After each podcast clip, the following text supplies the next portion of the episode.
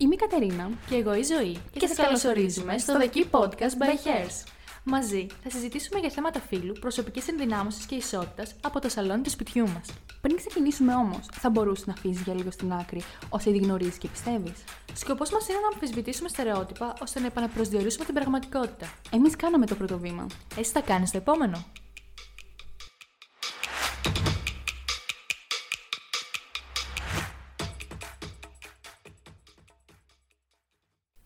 Καλησπέρα σας. Καλώς ήρθατε σε ένα ακόμα επεισόδιο του The Key Podcast. Βέβαια αυτό είναι ένα έξτρα επεισόδιο από τα συνηθισμένα δύο που βγάζουμε μέσα στο μήνα μας, αλλά επειδή είναι ένας ιδιαίτερος μήνας, είπαμε να βγάλουμε ένα έξτρα bonus επεισόδιο για εσάς. Και έχω τη χαρά μαζί μου σε αυτό το επεισόδιο να έχω ένα μέλος της ομάδας μου, τον Θοδωρή, που εμείς συνήθως το φωνάζουμε Τέο. Και άμα δεν ξέρετε ποιος είναι, καλό θα ήταν να πάτε να ακούσετε το πρώτο πρώτο επεισόδιο που είχαμε βγάλει μαζί με τη ζωή, το πιλωτικό μας, για να καταλάβετε ποιος είναι σήμερα μαζί μας και, και θα ήθελα βέβαια να περάσω τώρα το μικρόφωνο στον ίδιο και να μας συστηθεί. Τέο. Καλησπέρα στην παρέα. Χαίρομαι πολύ που είμαι και στο μικρόφωνο. Πλέον θα έλεγα μπροστά στην κάμερα, αλλά εδώ πέρα δεν μπορεί να εφαρμοστεί αυτή η φράση. Ίσο από του χρόνου. Ίσως από χρόνο. στο Spoiler στούντιο, alert. Στο στούντιο στην εκπομπή. Ε, χαίρομαι λοιπόν που είμαστε εδώ πέρα για να συζητήσουμε για ένα πολύ επίκαιρο θέμα. Κυριολεκτικά επίκαιρο γιατί είναι ο μήνας του κιόλας. Ε, έχει να κάνει σχετικά με το Pride. Και καθώς μέσα από τις συζητήσεις μας στην ομάδα ε, έχουν προκύψει κάποια θέματα τα οποία μας απασχολούν, ε, θεωρήσαμε ότι θα ήταν πολύ καλό να έρθουμε εδώ πέρα σήμερα να τα συζητήσουμε, να μοιραστούμε όσο πράγματα γνωρίζουμε ή σκεφτόμαστε και με το κοινό και να δούμε λοιπόν ε, κάποια θέματα τα οποία αφορούν ε, το συγκεκριμένο μήνα. Ε, Ε, ο- Οκέι, μετά από αυτή την έτσι, μικρή εισαγωγή του Τέο και αν δεν καταλάβατε γιατί θα συζητήσουμε, θα ξεκινήσουμε μιλώντας γενικότερα για τον μήνα υπερηφάνειας, τον Pride Month, πώς ξεκίνησε, γιατί λέγεται έτσι, τι γιορτάζουμε. Οπότε Τέο, θα ήθελες να ξεκινήσεις με έτσι λίγα ιστορικά στοιχεία; Ναι, ναι. Ε, καταρχάς θα γυρίσουμε, ε, το ξέρω ότι γίνεται κάθε Pride Month, αλλά δεν πειράζει, το κάνουμε και αυτό. Ε, θα γυρίσουμε λοιπόν στη Νέα Υόρκη στις 28 Ιουνίου του ε, 1969.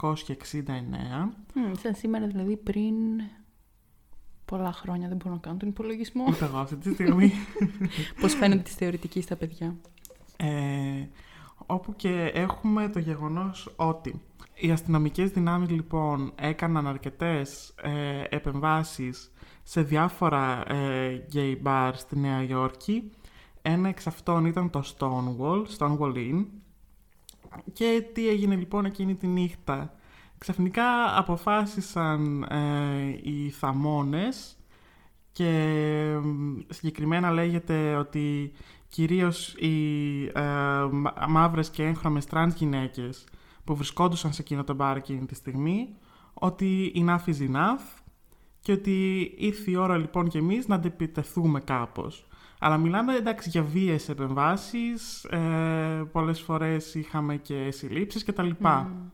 Οπότε, όντας εκεί η Μάρσα Πι Τζόνσον, ε, μαύρη τρανς ακτιβίστρια, τις οποίες το όνομα θα γνωρίζετε πιστεύω, ε, υπάρχει μια πολύ γνωστή φράση, τη λένε συνήθως και σαν αστείο, ε, ποιος πέταξε, ποια πέταξε το πρώτο τούβλο στο Stonewall.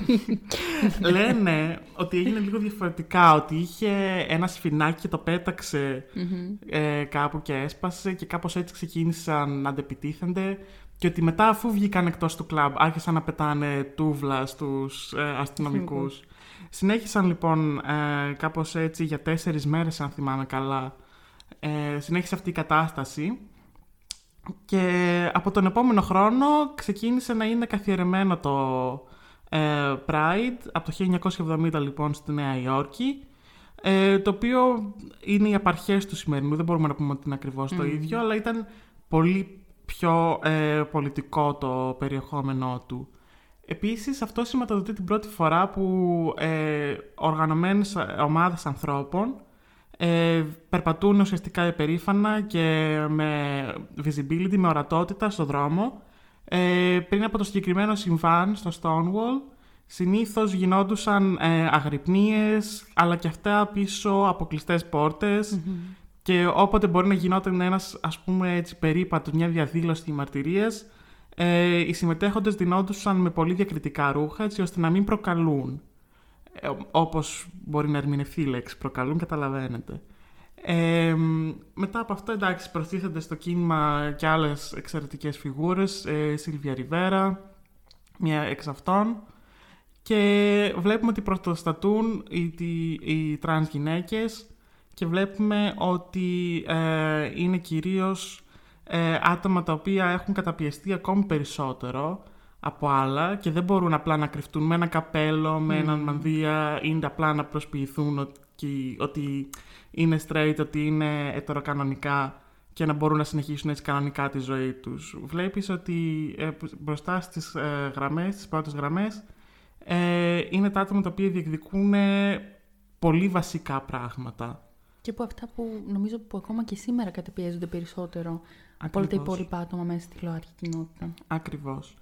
Και οπότε είναι πολύ στενάχωρο μετά τα ίδια άτομα να βλέπουν ξέρεις, τους ε, τυπικούς λευκούς γκέι που μπορούν και να ε, περάσουν και ως ετεροκανονικοί και βλέπουμε λοιπόν ότι όταν γίνονται κάποια, ε, κάποια πράγματα τα οποία είναι ορόσημα για την ε, πορεία και για τα δικαιώματα της κοινότητας και αυτά προάγουν κυρίως και διευκολύνουν τους ε, γνωστούς, ας πούμε, εντάξει δεν, δεν είναι γνωστοί, καταλαβαίνετε πώς το λέω, ε, λευκούς γκέι ε, της κοινότητας, ότι ξαφνικά λένε «Α, τώρα τελείωσαν όλα τα θέματα που είχαμε, τέλος, δεν υπάρχουν άλλες διεκδικήσεις».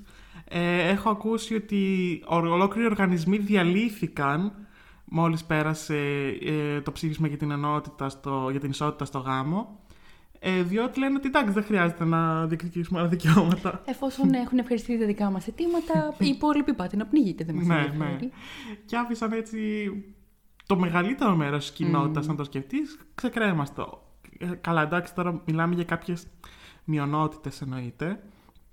Αλλά μετά προκύπτει και η ηρωνία του να λες ότι ε, είμαι μέρος της κοινότητας, ε, διεκδικώ τα δικά μου δικαιώματα και για όλα τα υπόλοιπα μέλη της κοινότητας δεν με ενδιαφέρει και μπορεί να έχω και mm. ρατσιστική αντιμετώπιση προς mm. αυτά, τα οποία είναι πάρα πολύ συχνά φαινόμενα. Οπότε, ναι, βλέπεις ότι πολλές φορές τα άτομα τα οποία πρωτοστάτησαν και τα οποία βρέθηκαν να αντιμετωπίζουν πολύ μεγάλο κίνδυνο, εν τέλει να μην βλέπουν τις, τα ίδια δικαιώματα, να μην παίρνουν τόσα όσα θα πάρουν άλλα άτομα που απλά μπορεί και να έκατσαν λίγο στο πίσω μέρος της αίθουσας, ας πούμε. Mm, ουσιαστικά από την ίδια την κοινότητα. Ακριβώς, ακριβώς. Το οποίο συμβαίνει αρκετά και μπορούμε να πούμε ότι παράλληλα είχε συμβεί και με το φεμινιστικό κίνημα. Ναι. Καθώς η δεκαετία του ε, 70, το, το 60 και το 70, το 60 και το 70 ακριβώς, ήταν ε, δύο δεκαετίες όπου βλέπεις κάθε καταπιεσμένη ομάδα να είναι στους δρόμους. Οπότε είδαμε κάτι παρόμοιο και σε άλλα κινήματα. Δεν, δεν προκαλεί τόσο μεγάλη ε, περιέργεια, να πω, έκπληξη. έκπληξη το γεγονός ότι δυστυχώς συνέβη κάτι τέτοιο. Ε, θα μπορούσαμε να φτάσουμε και στο σήμερα αυτή τη στιγμή. Τι λες Κατερίνα; Και όση ώρα ε, μιλάς, ε, δεν μπορώ να σταματήσω να σκέφτομαι το ότι σήμερα, το 2021, περνάνε ακόμα νόμοι που okay, μπορεί να φαίνονται λίγο μακριά από την Ελλάδα και να μην θεωρούνται και δικά μας προβλήματα, αλλά ας κουνήσουμε λίγο το κεφαλάκι μας και ας το σκεφτούμε λίγο καλύτερα και να, πούμε, και να δούμε ότι όντως είναι και δικά μας προβλήματα, που είναι εναντίον ανθρώπων όπως των ε, τρανς γυναικών, συγκεκριμένα των μαύρων τρανς γυναικών, που δεν έχουν, όπως για παράδειγμα τα τρανς κορίτσια αυτή τη στιγμή στην Αμερική δεν έχουν δικαίωμα να παίζουν σπορ, δεν έχουν δικαίωμα στην αντισύλληψη, που και οι περισσότερες γυναίκες πλέον στην Αμερική δεν έχουν, αλλά στοχοποιούνται ειδικά αυτές οι ομάδες. Και λες ότι, δηλαδή, πριν τόσα χρόνια όλος ο αγώνας ήταν για το τίποτα; Πάλι βλέπουμε μια περιθωριοποίηση των συγκεκριμένων ατόμων από τις υπόλοιπες κοινότητες. Και βέβαια, ας μην εστιάζουμε μόνο στα αρνητικά.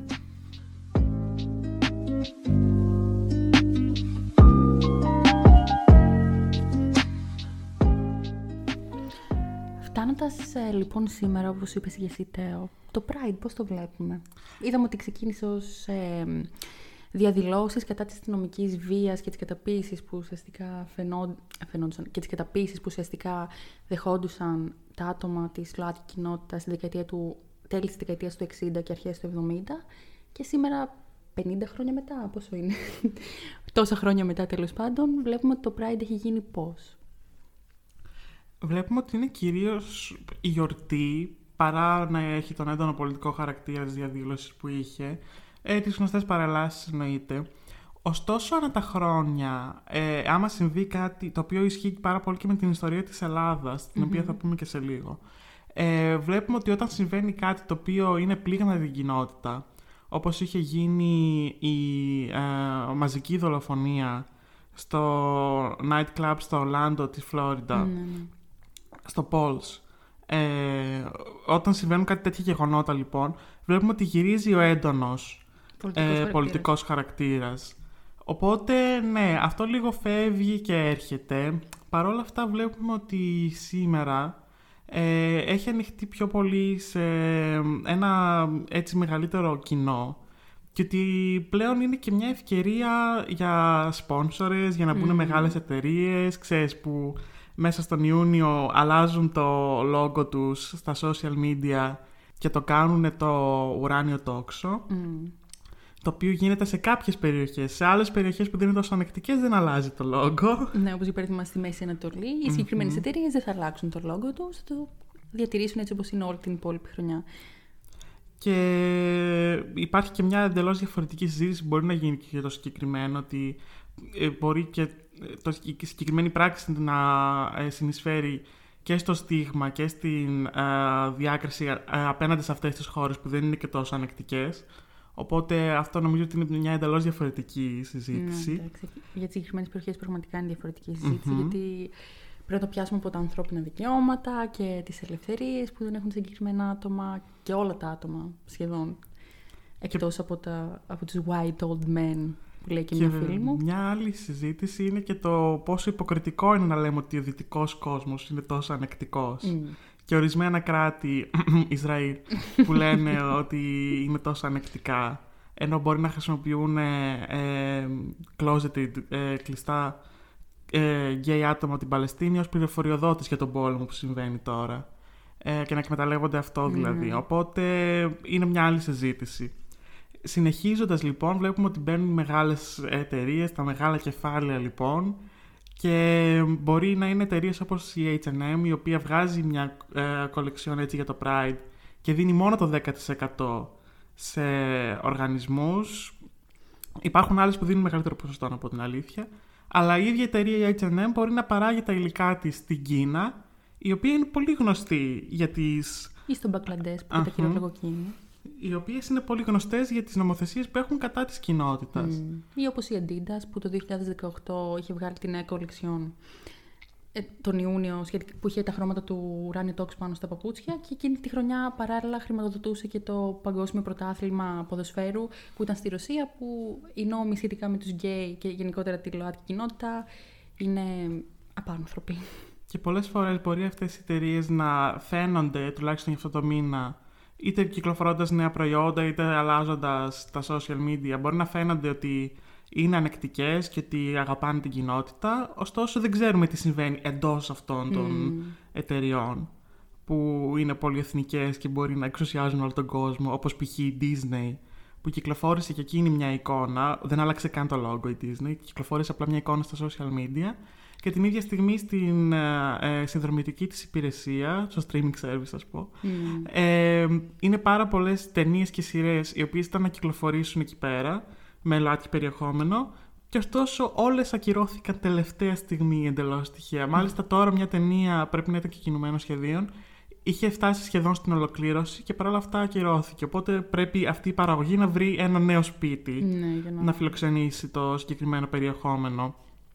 Οπότε βλέπουμε και μια συγκεκριμένη υποκρισία, η οποία μετά καταλήγει στο να περιορίζει τα άτομα της ίδιας κοινότητας. Φέτος, επειδή εγώ είμαι πολύ στο Twitter, ε, βλέπω ότι υπάρχει μια μεγάλη συζήτηση και από ορισμένες drag queens ε, σχετικά με το ότι ε, κατά πόσο θα έχουμε το King, που είναι μεγάλο κομμάτι της ε, κοινότητας, το, η συγκεκριμένη ε, νοοτροπία, η συγκεκριμένη mm ξέρεις, κουλτούρα έτσι, του σεξ λίγο περισσότερο. Ε, πόσο θα το έχουμε αυτό στο Pride ή όχι, γιατί η καινούργια γενιά, η Gen Z, δεν θέλουν να το βλέπουν αυτό στο Pride.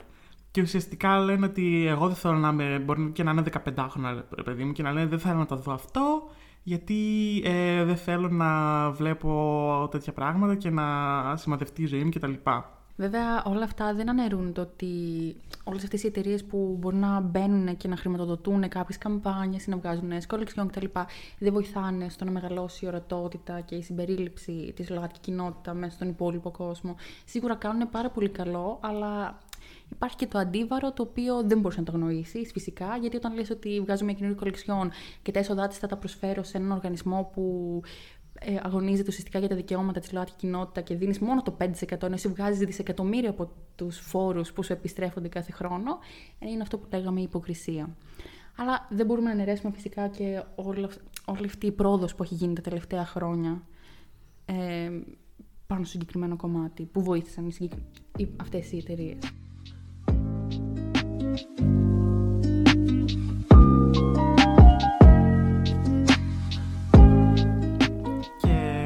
Με το Pride, συνεχίζοντας με το Pride, ε, βλέπουμε λοιπόν ότι η νέα γενιά λέει ότι δεν θέλω να πάω και να δω ε, τους τυπάδες να κάνουν σεξ στο δρόμο και αυτά. Κάτι τέτοια πράγματα δεν συμβαίνουν. Ε, αυτά μπορεί να συμβούν σε κάποιες ε, έτσι, κλειστές κοινότητες, όπως για παράδειγμα είναι το Folsom Street Fair στο Σαν Φρανσίσκο, όπου κλείνει ολόκληρο το μπλοκ, ας πούμε, ολόκληρο το τετράγωνο ε, και εκεί πέρα κάνουν διάφορα king έτσι ελεύθερα και είναι από 18 και πάνω. Δηλαδή είναι μια κοινότητα που πρέπει να μπεις εκείνη τη στιγμή, να σε ελέγξουν κτλ. Ότι είσαι άνω των 18. Οπότε αυτά δεν θα τα δεις κανονικά στο δρόμο να συμβαίνουν. Ή όπως πολλές φορές ε, οργανώνουν πολλά πορνογραφικά στούντιος και μπορεί να παίζουν ε, ταινίες στην οθόνη ή να το κάνουν τα μοντέλα τους στον δρόμο. Αυτά συνήθως δεν συμβαίνουν. Προχωρώντας απλά, ξέρω εγώ, στην ναι. παρέλαση.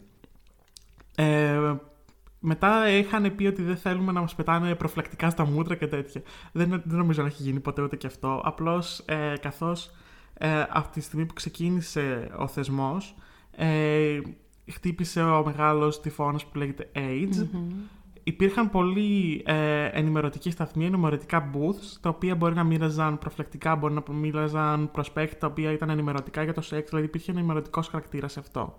Ε, οπότε όλα αυτά νομίζω ότι καταρρύπτονται λίγο σαν ε, αστική μύθη, δεν ξέρω πώς να το πω, σαν ανακρίβειε, σαν mm. ε, μη αλήθεια ας πούμε, και ότι είναι λίγο ηρωνικό να λες ότι επειδή θέλω να έρθουν οικογένειες και να έρθουν και τα μικρά παιδιά, ε, δεν επιτρέπεται, ξέρω εγώ, να φοράει ο άλλος το χάρνε. Ενώ μπορεί να είναι μια κοινότητα που έχει χτίσει το συγκεκριμένο θεσμό και ουσιαστικά διώχνεις κάποια άτομα για να έρθουν τα άτομα που θέλεις να σε ανεχτούν, να σε αποδεχτούν. Είναι κάπως ηρωνικό το συγκεκριμένο κομμάτι. Ε, και μετά είπαμε ότι. Με συγχωρείς τώρα να σε διακόπτω. είπαμε ότι ορισμένα king τα οποία είναι για 18 και πάνω, αυτά είναι σε έναν άλλο χώρο. Δεν θα είναι στη γενική παρέλαση. Συνήθως πάλι, δεν, δεν ξέρω 100%. Ναι. Δεν ξέρω ακριβώ. Τι γίνεται σε όλες τις παρελάσεις, ναι, δεν μπορούσα να το ελέγξω. Ναι. Και δυστυχώς, ξέρεις, αυτά τα μικρά περιστατικά που ίσως συμβαίνουν ε, σε κάποιες παρελάσεις, όπως για παράδειγμα πολλοί φίλοι μου και φίλες μου όταν συζητάμε σχετικά με το Pride. Μου, φέρνω ως παράδειγμα αυτό που είχε γίνει πρόπερση, νομίζω, εδώ πέρα στο Pride της Θεσσαλονίκης, που, ή της Αθήνας, δεν θυμάμαι, που ένας τυπάς είχε βάλει τη φωτογραφία του Χριστού πάνω στο μοριό του και όλοι λένε ότι «Α, εμένα δεν μου αρέσει αυτό» και «Α...»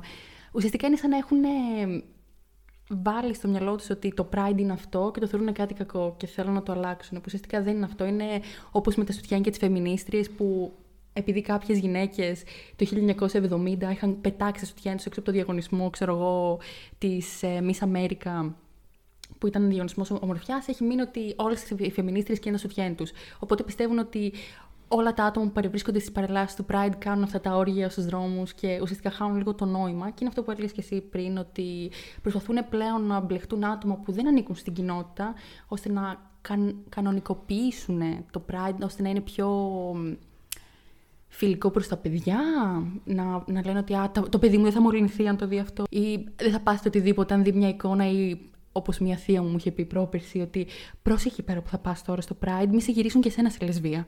Και λες, Θεέ μου. Νομίζω Θεέ ότι μου. άμα θες να βρεις την ε, αφορμή για κάτι και έχεις άλλη αιτία από πριν, προαποφασισμένη, μπορείς να βρεις την αφορμή και να πεις κάποια πράγματα. Ωστόσο, είναι αυτό που λένε, ότι ρε παιδί μου, ένα άτομο δεν μπορεί να καθορίσει ολόκληρο το κίνημα. Οπότε, ναι, δεν, είναι κάπως άτοπο το συγκεκριμένο. Ξέρεις τι, βασικά τίνουμε πολλές φορές να κάνουμε τις εξαιρέσεις κανόνα. Δηλαδή, με μονομένα περιστατικά να καθορίζουν ουσιαστικά την εικόνα ενός ολόκληρου κινήματος. Και που εντάξει, αυτό ίσως είναι και, λι- ίσως είναι και λίγο σκόπιμο. Ίσως προβάλλεται λίγο περισσότερο από τα media, ώστε να περάσει η ιδέα στο μυαλό του κόσμου ότι ξέρεις είναι έτσι και προφυλάξτε, ξέρω εγώ, τα παιδιά σας να μην βλέπουν αυτές τις εικόνες στους δρόμους για να μην γίνουν και αυτοί σαν τους συγκεκριμένους ανθρώπους, δεν ξέρω. Μπορεί. Προτείνω να προφυλάξετε τα παιδιά σας από τους πραγματικούς κινδύνους του κόσμου. Συμφωνώ. Συμφωνώ.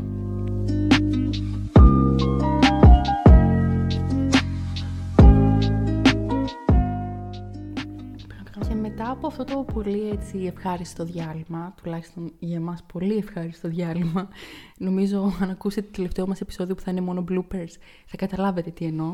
Θα ηθελα να συνεχίσουμε με το επόμενο θέμα μας για το σημερινό επεισόδιο, που είναι τέο. Οι ταυτότητες φίλου. Μμμ.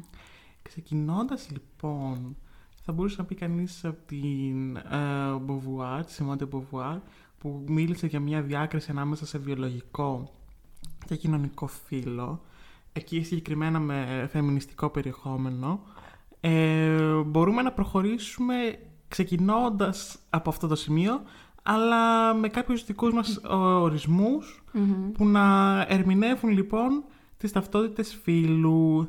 Λοιπόν, ξεκινώντας με το βιολογικό φύλο, ε, που αναφέρεται πολύ συχνά, ποιο είναι το βιολογικό, ποιο είναι το κοινωνικό φύλο.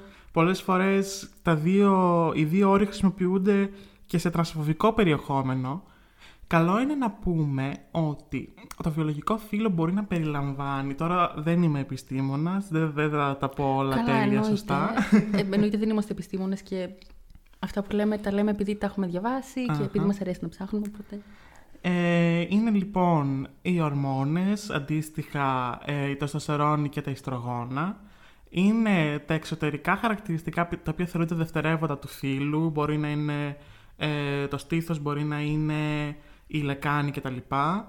Είναι φυσικά τα αναπαραγωγικά μέλη και είναι και ε, τα χρωμοσώματα, λέω πολύ βασικά πράγματα, ε, από τα οποία, ε, από αυτά που ανέφερα, όλα αλλάζουν πέρα από τα χρωμοσώματα. Οπότε, η δικαιολογία το να λες σε κάποιον άνθρωπο ότι «Α, βιολογικά είσαι ακόμα άντρας, α, ε, μπορεί να έχει κάνει, φιλο- αφού έχει κάνει φιλομετάβαση ή δεν έχεις αλλάξει αυτό ή δεν έχεις αλλάξει εκείνο». Εν τω μεταξύ, sorry που σε διακόπτω, αυτό μερικές φορές είναι και λίγο άστοχο γιατί υπάρχουν και τα intersex ατομα που δεν θυμάμαι τον ελληνικό όρο. Αυτός χρησιμοποιείται συνήθως, ναι. Intersex, ok. Τα intersex άτομα που ουσιαστικά έχουν τα χρωμοσώματα και των γυναικών και των αντρών μέσα τους. Και του θηλυκού και του αρσενικού. Και ουσιαστικά το χρωμόσωμα δεν είναι κάτι που βλέπεις. Δηλαδή, εγώ τώρα που σε Ακριβώς. βλέπω, δεν βλέπω τα χρωμοσώματά σου. Είμαι δύο χρωμοσώματα, είμαι δύο ψι. Δηλαδή δεν, δεν μπορώ να το κρίνω αυτό βλέποντάς σε. Και μετά όταν συναντάμε ένα τρανς άτομο, δεν μας οφείλει να μας πει σε κανένα βαθμό τι έχει κάνει για τη φιλομετάβασή Ακριβώς. του, αν έχει κάνει οτιδήποτε, μπορεί να μην έχει κάνει και, τιδίπο- και τίποτα.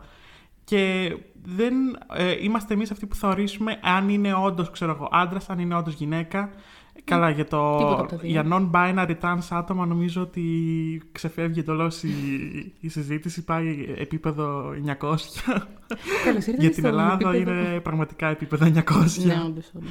Οπότε ναι, ε, δεν μας οφείλουν καμία εξήγηση ε, και είναι και τρανσφοβικό να ρωτάμε συγκεκριμένα ε, πράγματα. Ε, μετά το κοινωνικό φύλλο ε, είναι αυτό που ουσιαστικά βιώνεται. Ε, από ένα σημείο και μετά θα ήταν περίεργο να βάζουμε περιορισμούς και στο κοινωνικό φύλλο. Για μένα το κοινωνικό φύλλο είναι ότι υπάρχουν τόσα φύλλα όσο υπάρχουν και άνθρωποι. Οπότε, ε, ας πούμε ότι είμαστε σε ένα φάσμα και ο κάθε άνθρωπος πέφτει οπουδήποτε πάνω σε αυτό το φάσμα. Ενώ για το βιολογικό φύλλο μπορούμε να κάνουμε ίσως κάποιες διακρίσεις, όπως είπαμε πριν, με αρσενικά, θηλυκά και intersex άτομα. Ε, και πάλι δεν είναι τίποτα απόλυτο. Ε, και πολλές φορές χρησιμοποιείται σαν δικαιολογία στην ε, ιατρική αυτό, στην υγεία, στον τομέα της υγείας, ότι α, πρέπει να πάρετε ε, χάπια που είναι για άντρες ή ξέρω εγώ χάπια που είναι για γυναίκες, τέ, τέτοια φαρμακευτική αγωγή. Ωστόσο, μπορεί να... ε, Δηλαδή, πιο εύστοχο θα ήταν να ρωτήσεις εάν το άτομο, ε, όντως γιατρός εννοείται, Καλά, ναι.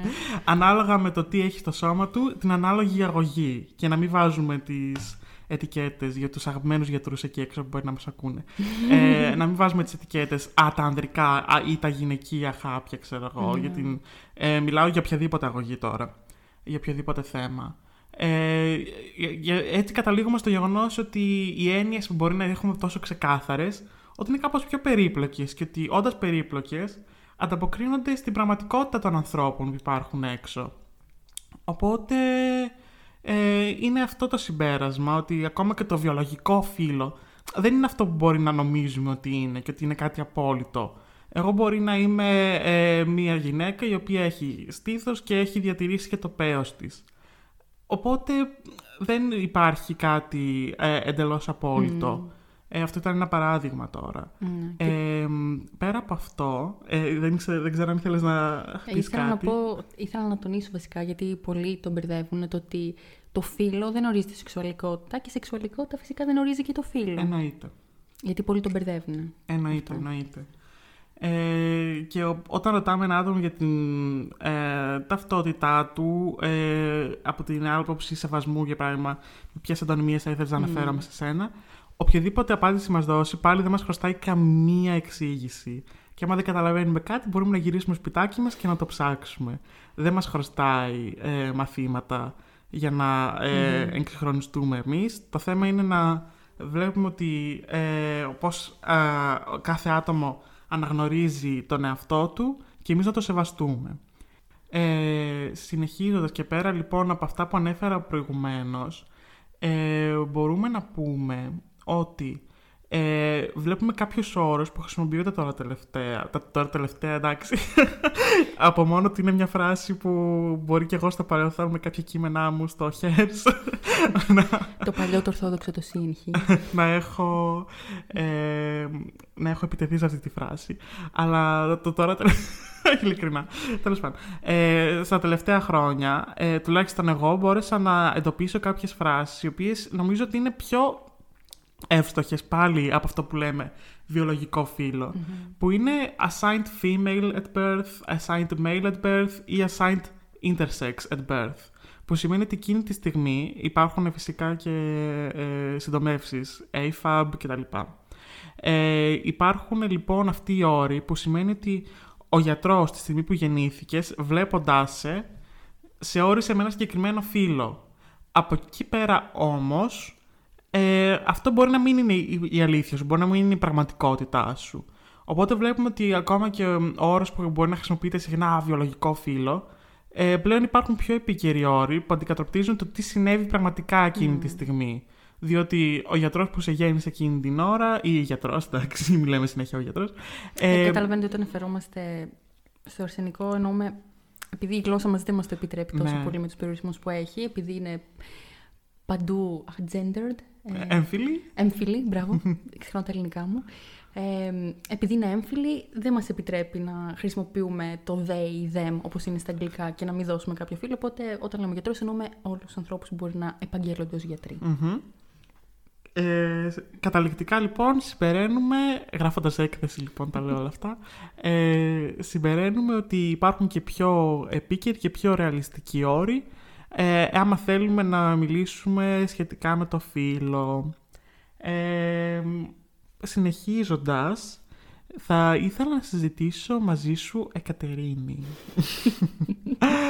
ε, σχετικά με αυτά που λέμε τώρα και να δώσουμε ένα ελληνικό πρόσημο. Μμμ, ναι. Να δούμε τι γίνεται στην Ελλάδα, τι έχει γίνει αυτά τα χρόνια, Ε, θα ήθελες να εξερευνήσουμε... Ε, Αυτό το μονοπάτι μαζί. ορισμένα ορόσημα λοιπόν του Ναι. ΛΟΑΤΚΙ κινήματος στην Ελλάδα. Ξεκινώντας, ε, η πρώτη ουσιαστικά συγκέντρωση που έγινε ήταν από, φαντάσου, τρανς γυναίκες, εννοείται, Τι πρωτότυπο. στο θέατρο ε, Λουζιτάνια, άμα δεν το σκοτώνω τώρα, ε, όπου έγινε μια συγκέντρωση οργανωμένη από τρανς γυναίκες. Ε, χαρακτηριστικές φιγούρες της εποχής ήταν η Μπέτη, η Αλώμα ε, και λοιπόν σε αυτό ήταν καλεσμένοι τόσο αστυνομικοί όσο και γκέι άτομα, όσο και τρανς γυναίκες, όσο και συμπαθούντες, λέγονταν τότε οι αλληλέγγυοι, οι allies δηλαδή, Ναι, ναι. ε, και αστυνομικοί στο πίσω πίσω μέρος της αίθουσας, όπου θεωρείται ότι είναι η πρώτη συγκέντρωση του ε, κινήματος στην Ελλάδα. Και τότε λοιπόν, ευτυχώς είπα σωστά το θέατρο, μόλις τώρα το έλεγξα, με εκπροσώπους επίσης λοιπόν, επίσης και λοιπόν, ε, του απελευθερωτικού κινήματος ομοφιλοφίλων Ελλάδας, ε, είχαμε την πρώτη έτσι ας πούμε ε, δράση του κινήματος με αφορμή ε, ένα νομοσχέδιο το οποίο ήθελε η αστυνομία να κάνει επεμβάσεις σε πλατείες όπου υπήρχαν ε, ιερόδουλες, συνήθως ε, τρανς γυναίκες και ιερόδουλοι και οι άνδρες για να ε, καθαρίσει ας πούμε ο τόπος από τέτοια φαινόμενα. Και να υπενθυμίσουμε ότι εκείνη την εποχή, ειδικά για τις τρανς γυναίκες, δεν υπήρχε άλλη επιλογή, δεν υπήρχε άλλη δυνατότητα επαγγέλματος Μμ. Πέρα από το να είναι εκδιδόμενες. Οπότε, δεν ξέρω αν ο όρος δεν είναι σωστός, με συγχωρείτε, πέρα από την... ε, Σεξεργάτριες. ναι, ναι, πέρα από την ε, σεξεργασία, το οποίο ακούγεται σαν επεξεργασία, να πω την αλήθεια. ε, η συγκεκριμένη ε, συνέλευση, ας πούμε, και οι ομιλίες που ακούστηκαν, ε, δημιούργησαν έτσι ε, εντυπώσεις και αντιδράσεις στην κοινωνία και ακολούθησαν και κάποιες άλλες διαδηλώσεις οι οποίες ε, τουλάχιστον έφεραν το νομοσχέδιο τότε με πρωθυπουργό τον Κωνσταντίνο Καραμαλή νομίζω να τεθεί τουλάχιστον σε επεξεργασία, να το ξανασκεφτούν κτλ. Έγιναν εκλογές, οπότε έμεινε λίγο στο ντουλάπι και όταν επανήλθε μπόρεσε να καταρριφθεί πάλι με διαδηλώσεις επί εποχή Πασόκ το συγκεκριμένο νομοσχέδιο. Οπότε ήταν μια ευκαιρία να οργανωθεί το κίνημα στην Ελλάδα. Μετά, ε, η γέννηση του Athens Pride, ε, ξεκινώντας λοιπόν έτσι, ε, έγινε με αφορμή ε, μία επίσης επέμβαση της αστυνομίας σε gay club της, Θεσσα- της Αθήνας, με συγχωρείτε, το Spices νομίζω, όπου συνελήφθησαν έξι άνδρες, ένας εκ των οποίων ε, αυτοκτόνησε στη φυλακή λόγω του διασυρμού, οι υπόλοιποι τέθηκαν ελεύθεροι. Ε, και από τότε υπάρχει το Athens Pride ε, και παράλληλα ε, υπήρξε, αυτό τώρα το 2003, σας πήγα από το, από το 70 και το 80 στο 2003. Παράλληλα λοιπόν υπήρξαν και άρχισαν να συμβαίνουν και ε, παρελάσεις ε, εις μνήμη των α, τρανς γυναικών, κυρίως της τρανς κοινότητας. Ε, νομίζω πιο πριν από αυτό, μπορεί να κάνω λάθος, αλλά νομίζω αρκετά πιο πριν από αυτό, οπότε με τις ημερομηνίες μην με σκοτώσετε. Ε, νομίζω δεκαετία του 80, θέλω κάπου να Από το συμπληρώσω 80 τον πήγαμε στο 2000 εαυτό μου. και το 2000 πάλι στο 2. Ναι, ναι, ναι, ε, πηγαίνουμε λίγο προς πίσω. Ε, Στα την Ελλάδα παρακάτω. και μετά είχαμε. Απομακρύνθηκα και από το μικρόφωνο. Μετά είχαμε και άλλα θέματα στην Ελλάδα. Είχαμε για το σύμφωνο συμβίωσης, είχαμε ε, για την ε, ταυτότητα φύλου, που ευτυχώς αυτά πέρασαν ως, και έγιναν νόμοι. Αλλά συνεχίζουμε να έχουμε θέματα. Η τεκνοθεσία είναι ένα από τα πιο βασικά θέματα στην Ελλάδα. Το ότι δεν υπάρχει ακόμα πραγματικός γάμος που να αναγνωρίζεται συνεχίζει να είναι ένα μεγάλο θέμα. Και δεν νομίζω να γίνει τώρα σύντομα όσο έχει λόγο η Εκκλησία μέσα σε αυτό. Τα, ε, η ψυχολογική κατάσταση της κοινότητας, ειδικά μέσω της πανδημίας, χειροτέρευσε πάρα πολύ και, ήταν, και είναι γεγονός ότι εντός της κοινότητας είναι μεγάλο το ποσοστό, στις αυτοκτονίες είναι μεγάλο το ποσοστό στην ανάγκη για ψυχολογική ε, υποστήριξη.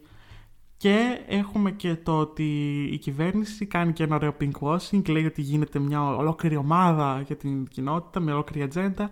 Δεν έχουμε δει τίποτα και βλέπουμε μόνο κάποιους πολιτικούς που είναι γκέι, οι οποίοι χαίρονται λοιπόν που είναι γκέι και πηγαίνουν σε αυτά τα μεγάλα τραπέζια με τους πολιτικούς μας, πολύ πολιτική έγινε κουβέντα, αλλά παράλληλα ξεχνάνε ότι δεν μπορούν ως ζεύγη να αναγνωριστούν νόμιμα από, το νό... νόμιμα από τον νόμο, ναι. Ε, αυτή ήταν μια υπερβολή από μένα. Ε, ότι δεν μπορούν να αναγνωριστούν νόμιμα. Ε, Παρ' όλα αυτά χαίρονται για τη θέση που πήραν οι λευκοί αυτοί οι άνδρες, χαιρόμαστε και εμείς για αυτούς. Ε, και συνεχίζουμε κάπως έτσι. Δηλαδή υπάρχει μεγάλη ηρωνία στο συγκεκριμένο κομμάτι. Πολύ επιφανειακά πράγματα, ακτιβισμός που δεν ξέρω τελικά ποιον ωφελεί ε, και... Κανέναν. Και κανέναν. Κανέναν. Εντάξει, λίγο υπερβολή το, κανέ... το κανένας. Εντάξει, ναι. Αλλά είναι ένα βήμα, αλλά είναι απειροελάχιστα μικρό. Τουλάχιστον έχει, τουλάχιστον έχει δραστηριοποιηθεί πάρα πολύ ο κόσμος αυτό που λέμε. Δηλαδή πλέον βλέπουμε ότι γίνονται ε, πολύ οργανωμένες δράσεις με μεγάλη συμμετοχή ατόμων. Οπότε τουλάχιστον η ελληνική κοινωνία, ένα κομμάτι της ελληνικής κοινωνίας έχει ξυπνήσει και είναι ορατό και είναι δυνατό και ακούγεται. Τώρα από εκεί και πέρα κάπως πάνω κάτω μένει να δούμε τι συμβαίνει. Ε, στο ενδιάμεσο μπορούμε να συνεχίσουμε και με κάποιες προκαταλήψεις που μπορεί να υπάρχουν ε, τόσο στην Ελλάδα όσο και στο εξωτερικό ε, που αφορούν ε, τις διάφορες ταυτότητες που υπάρχουν και εντός της κοινότητας. Οπότε τι θα έλεγες Κατερίνα να το εξερευνήσουμε αυτό; Μ' αρέσει που με ρωτάς, αλλά συνεχίζεις μόνος σου. Πλάκα κάνω φυσικά. Ε, ναι, ναι. Και προχωρώντας τις προκαταλήψεις, το πώς συνδυάζονται τα συγκεκριμένα πράγματα με την ελληνική κοινωνία, βλέπουμε ότι ακόμα και άτομα που ε, ταυτίζονται ως ε, queer, ότι δηλαδή δεν είναι straight, δεν είναι τώρα κανονικά, ε, μπορεί να δούμε ότι έχουν αρκετή ομοφοβία, αρκετή queerφοβία, mm. ειδικά απέναντι σε πιο φέμα άτομα. Φέμ είναι τα πιο θηλυπρεπή, που έχουν πιο θηλυπρεπή χαρακτηριστικά και βλέπουμε μια κουλτούρα ρενοπότητας, ε, θα έλεγα τοξική, αλλά νομίζω έχει υπερχρησιμοποιηθεί στο podcast σαν μας. όρος. Βλέπουμε λοιπόν μια ρενοπότητα, ε, mask άτομα, τα οποία ε, κάνουν τρομερή διάκριση απέναντι σε φέμα άτομα. Ίσως επειδή δεν μπορούν να δεχτούν και τη δική τους ε, πλευρά στην ε, θηλυπρέπεια της ταυτότητας του ε, αυτοπροσδιορισμού τους. Το έχουν ε, κάπως ε, σιγάσει εκείνο το κομμάτι. Όταν. ίσως αυτό κοπεί, δεν ξέρω. Αν κάποιος είναι πιο fem, δεν έχει να κάνει και με τη σεξουαλικότητα ότι μπορεί να είναι ίσως gay ή bisexual ή το οτιδήποτε. Μπορεί να είναι και straight, αλλά να είναι πιο θηλυπρεπής. Ε, στο συγκεκριμένο κομμάτι ε, η θηλυπρέπεια υπάρχει όπως και κάποια ρενοπά στοιχεία. Αν το δούμε έτσι υπάρχουν σε όλους τους ανθρώπους. Ανεξαρτήτως από, την, ε, από τον προσδιορισμό τους. Ε, είτε σεξουαλικότητας είτε ταυτότητας φύλου. Ε, ωστόσο, στο συγκεκριμένο κομμάτι που αναφέραμε είναι και μια ε, διάκριση που γίνεται και εντός κοινότητας. Αλλά εννοείται ότι και straight άτομα ή ετεροκανονικά άτομα ε, έχουν το συγκεκριμένο τρόπο Mm. έκφρασης πολλές φορές και εννοείται ότι κάτι τέτοιο το θέλουμε γενικά στην κοινωνία. Οι άνθρωποι είναι ελεύθεροι να είναι ο εαυτός Αλλά τους. εννοείται, εννοείται. Και βλέπουμε κάποιες φιγούρες που είναι, αλλά πολλές φορές, για παράδειγμα, μπορεί και οι συγκεκριμένες φιγούρες να δεχθούν τα πειρά επειδή δεν είναι alpha males κτλ. δεν Εντάξει, είναι το αλφα πρότυπο του άντρα. Τα Παρεκτόντως, παραδείγματα, ναι. ξέρεις τι έμαθα, ότι το α έχει βγει λοιπόν από τους ε, λύκους. Ναι, επειδή ήταν η αρχηγή της Αγέλης. Δεν είναι απλά ότι είναι η αρχική. Μπορεί ξέρω να είναι ο μπαμπάς της Αγέλης. Το οποίο είναι γελίο. γιατί λες, είναι απλά οι γονείς της Αγέλης. ναι, όντως. Οπότε καταλαβαίνεις ακόμα πόσο πιο γελία είναι η Όντως, συγκεκριμένη όντως. λογική. Είναι απλά οι γονείς της Αγέλης. Αλλά είναι Οι ιστορία. γέροι, έτσι. ξέρω εγώ, τη Αγέλη. Οπότε, οκ. Και είναι πάρα πολλά τα παραδείγματα αυτά και πολλοί λένε ότι α, προσπαθούν να μας επιβάλλουν κάποια πρότυπα όπως κάποια βιντεάκια που κυκλοφόρησαν πριν λίγο καιρό σχετικά με ζουμαρισμένα μέρη του σώματος, λέω εγώ τώρα. Ε, μ, είναι αυτό που λένε πολλοί ότι προσπαθούν να μας επιβάλλουν αυτά τα νέα πρότυπα, αυτή η νέα γενιά, όπως για παράδειγμα μ, ο Νταμιάνο, αναδάφονται ναι, άντρες. ο Νταμιάνο από τους Maneskin που νίκησαν τώρα τη Eurovision, που ο συγκεκριμένος άνθρωπος δίνεται λίγο διαφορετικά από τους υπόλοιπους, βάφεται, βάφει τα νύχια του ή ο Harry Styles ή, ή οποιοδήποτε άλλος έτσι μεγάλος καλλιτέχνης που μπορεί να μην θέλει να, να εκφράζεται με όλα αυτά τα πρότυπα που μας έχουν επιβάλει όλα αυτά τα χρόνια και πολλοί το θεωρούν ότι είναι μια κακή αλλαγή και τι πάτε να κάνετε και τα στρέφετε τον κόσμο και όλα αυτά που γνωρίζουμε όλο αυτόν τον καιρό και όταν ταρακουνάς κάποιον, ξέρεις, από τη φούσκα του που ζούσε τόσα χρόνια, είναι φυσικό να αντιδράει έτσι και να επιτίθεται ουσιαστικά και να υπάρχουν αυτές οι, οι κριτικές μίσους και δεν ξέρω τι άλλο. Όπως είπαμε πριν, η σεξουαλικότητα δεν ε, έχει Ναι. κάποια σχέση με το φύλλο. Παιδιά, άμα θέλετε να βαφτείτε, βαφτείτε. Άμα θέλετε να μην ξυρίζετε, μην ξυρίζεστε. Κάντε ό,τι θέλετε γενικά. Αρκεί να είναι σε πλαίσια υγιεινής, ας πούμε. ε, ναι, ακριβώς αυτό που είπες, ότι πολλές φορές αυτός τώρα τι, πάει να μας επιβάλλει κάτι τώρα. Mm. Θέλει να αλλάξει όλη την κοσμοθεωρία μας. Κανείς δεν Ε, επιβάλλει σε κανέναν Ναι, τίποτα. νούμερο ένα. Και νούμερο δύο, ίσως η κοσμοθεωρία σας δεν ανταποκρίνεται στο πώς είναι ο κόσμος πραγματικά. Οπότε μπορεί το φιλελέ αφήγημα που έχεις μεγαλώσει να βολεύει εσένα και τους γύρω σου, αλλά δεν βολεύει πολλά άλλα μέλη της κοινωνίας, τα οποία μπορεί να έχει σιγάσει για αιώνες, αλλά νομίζω ότι τώρα ακούγονται πιο δυνατά οι φωνές. Ναι. Και όπως αυτοί δεν κρίνουν και δεν στοχοποιούν εσένα ή τον οποιονδήποτε, καλό θα ήταν να μην γίνεται και το αντίθετο. Να μην στοχοποιείς και να μην κρίνεις τον οποιοδήποτε που επιλέγει να είναι διαφορετικός από εσένα, με οποιονδήποτε τρόπο φυσικά. Μμμ. Ε, τώρα που ανέφερες μια από αυτές τις φιγούρες, νομίζω το χάρη, το παιδί μου. δεν θα μπορούσα να μην πω το άλλο κομμάτι. Ναι. Ότι πολλές φορές μπορεί ορισμένοι καλλιτέχνες ή πολλοί tiktokers λίγο να ας πούμε πηδάνε σε αυτό το ρεύμα το ότι «Α, είμαι πιο... Ε, έχω μεγαλύτερη σχέση με τη θηλυκή μου πλευρά και όλα αυτά» και μπορεί να είναι λίγο προσποιητό, λίγο μπορεί να μην ανταποκρίνεται στην πραγματικότητα έτσι ώστε να, φυ- να φαίνονται λίγο πιο φιλικοί. Είναι πάλι το pinkwashing που λέγαμε Μμμ. ως ένα σημείο.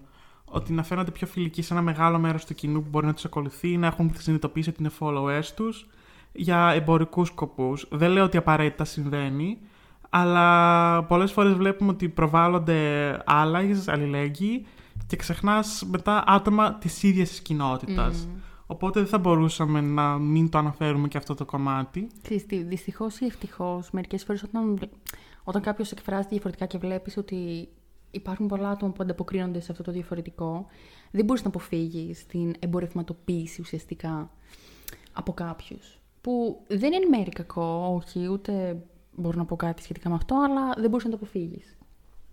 Απλώς αυτό που λέμε, ρε παιδί μου, που είπαμε και για τις εταιρείες πριν, ότι Μμ.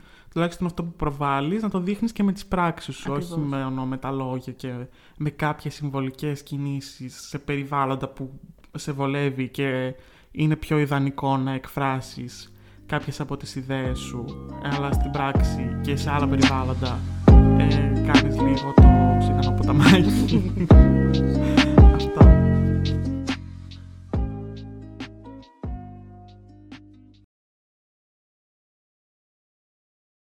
Μετά, ίσως από αυτή την ελπίζω ενδιαφέρουσα συζήτηση που ακούσατε μεταξύ εμού και του Τέο, Θεοδωρή, όπως θέλει να το λέμε προς τα έξω, ε, ελπίζω να σας άρεσε βασικά, γιατί πήγαμε λίγο έτσι μπρος πίσω, ελπίζω να μην μπερδευτήκατε, γιατί προσπαθήσαμε να καλύψουμε κάποια θέματα που ξέρουμε ότι είναι βασικά και ξέρουμε ότι ίσως να μην ακούγονται τόσο πολύ. Ε, αλλά θα ήθελα ίσως να ακούσω και τον Ντέο για άλλη μια φορά, όχι ότι δεν μιλάει τόση ώρα δηλαδή, αλλά στον αφήσω να χαρεί τα 15 λεπτά δημοσιότητάς του και να μας πει κάτι για το κλείσιμο. Σας ευχαριστώ πάρα πολύ για αυτά τα 15 λεπτά. Η αλήθεια είναι ότι τα θέματα που επιλέξαμε να καλύψουμε σήμερα ίσως είναι πάρα πολύ μεγάλα και το Μμμ. καθένα από αυτά θα μπορούσε να έχει το δικό του επεισόδιο ή τη Ναι, δικιά ναι. του σειρά επεισοδίων. Οπότε ίσως έτσι λίγο πιο στα γρήγορα ας πούμε θέλαμε να καλύψουμε πολύ σοβαρά έτσι, ζητήματα και κάποια, έτσι, κάποιες θεμελιώδεις βάσεις. Ίσως να έχετε τη δυνατότητα μετά από αυτό το επεισόδιο να κάνετε τη δική σας έρευνα Μμ. ε, να συνειδητοποιήσετε ότι ε, ο κόσμος δεν είναι ότι τώρα τελευταία αλλάζει. Ο κόσμος πάντα έτσι ήταν. Απλά έως τώρα ήταν φοβισμένος. Μμ, Και τώρα το βλέπουμε και λίγο πιο, πιο πολύ. Είμαστε Έχουμε την πληροφορία στα χέρια μας ουσιαστικά και μπορούμε να τη δούμε. Έχουν συμβεί ορισμένα ε, ε, ορόσημα στην ιστορία που πλέον επιτρέπουν να είναι πιο ανοιχτός ο κόσμος. Δηλαδή δεν είναι ότι τώρα εμφανίστηκαν και ότι τώρα ήρθαν να αλλάξουν την κοσμοθεωρία ορισμένοι άνθρωποι. Άνθρωποι υπάρχουν από πάντα, υπάρχουν διαφορετικοί άνθρωποι και πολλές φορές όπως έχουμε δει στην ιστορία πολλοί άνθρωποι έχουν παραγωνιστεί, δεν έχουν ακουστεί, έχουν ε, το στοχοποιηθεί. Οπότε τώρα βλέπουμε ότι όσο πιο ε, προσφυλές είναι το κλίμα, τόσο ε, πιο εύκολο είναι κάποιοι άνθρωποι να ακουστούν περισσότερο και να είναι πιο ορατοί. Οπότε όταν ακούτε ότι τώρα τελευταία ήρθαν να μας επιβάλλουν την αλλαγή πραγμάτων και το τρίτο φύλλο κτλ. Πείτε απλά υπάρχουν τόσα φύλλα όσο υπάρχουν άνθρωποι, ξέρω εγώ. Ακριβώς. Και surprise! Ο κόσμος πάντα έτσι ήταν, απλά τον κρύβανε. Δεν θέλουμε να σου ταράξουμε πάρα πολύ τον κόσμο, αλλά τον κόσμο. Δεν θέλουμε να σου ταράξουμε πάρα πολύ, ξέρεις, αυτή τη φούσκα μέσα στην οποία ζεις, αλλά νομίζω πρέπει να δούμε και λίγο πέρα από τις παροπίδες που έχουμε δίπλα από τα ματάκια μας και να δούμε ότι όντως ο κόσμος ήταν πάντα έτσι, απλά δεν μας, άφησαν, δεν μας άφηναν να τον δούμε πόσο διαφορετικός είναι. Και όταν λέμε διαφορετικός δεν το εννοούμε με κακό τρόπο, γιατί το διαφορετικό δεν είναι καθόλου κακό. Ε, ένα πολύ τελευταίο τώρα. ε, και καλό είναι την ίδια ευθύνη που επιρρύπτουμε ε, σε μεγάλες πολυεθνικές, ας πούμε, σε μεγάλες εταιρείες να είναι συνεπής όλο το χρόνο και όχι μόνο στο Pride Month. Την ίδια ευθύνη έχουμε και εμείς λοιπόν να ε, αναζητούμε την πραγματική ιστορία, να αναζητούμε το πώς η μοναδικότητα υπάρχει τόσα χρόνια, το πώς ε, από το 2009 για παράδειγμα έχουμε τις ε, τρανς παρελάσεις ε, για την ε, μνήμη όσων έφυγαν, το πώς έχουμε πολύ επίκαιρα θέματα ε, όπως η κατάσταση στην ε, Πολωνία και στην Ουγγαρία, στην ε, Τέτσνια, Τέτσνια δεν είναι; Τέτσνια. Τέτσνια, τέλος πάντων. Στη Ρωσία, το πώς ε, αντιμετωπίζονται οι άνθρωποι τώρα, αλλά και στις χώρες του δυτικού κόσμου, μην ανησυχείτε καθόλου. Οπότε να είμαστε ενήμεροι για το Stonewall, να είμαστε ενήμεροι για το ποια ήταν η Σίλβια Ριβέρα, ποια ε, ήταν η Μάσα Πι Τζόνσον, ποιοι είναι αυτοί οι χαρακτήρες που έχουν καθορίσει το κίνημα, να ξέρουμε και ίσως έτσι ορισμένα βασικά γεγονότα ε, για να μπορούμε να δούμε και να αντιμετωπίζουμε ε, ολικά τη διεκδίκηση βασικών δικαιωμάτων. Μπορεί και σήμερα να λέμε ότι είμαστε πιο ανοιχτοί, πιο ελεύθεροι, να συζητάμε τέτοια θέματα, ότι η κοινότητα είναι ε, πιο ορατή, αλλά πάλι βλέπουμε ότι κάποια προβλήματα συνεχίζουν να υπάρχουν mm. έως τώρα. Οπότε είναι μια καλή αξιολόγηση του πού ήμασταν και πού είμαστε αυτή τη στιγμή. Αυτά από μένα νομίζω. Αυτά και από μένα. Θέλω να πω πάρα πολλά, αλλά νομίζω έχουμε πει ήδη πάρα πολλά και θα επανέλθουμε στα συγκεκριμένα θέματα και όχι του χρόνου τον Ιούνιο. Πολύ πιο σύντομα. Ε, από αυτά, αυτά από εμένα. Σας ευχαριστούμε που ακούσατε αυτό το επεισόδιο. Ελπίζω να περάσετε καλά μαζί μας και έπεται συνέχεια έχω να πω σε αυτό. Τα συγκεκριμένα θέματα. Λοιπόν, καλή συνέχεια. Bye. Μην ξεχάσεις να ακολουθήσεις τους λογαριασμούς μας σε Instagram, Facebook και να κάνεις subscribe όπου ακούς τα podcast σου. Και μέχρι την επόμενη φορά, μην ξεχνάς να δυναμώνεις τον εαυτό σου αλλά και τους γύρω σου.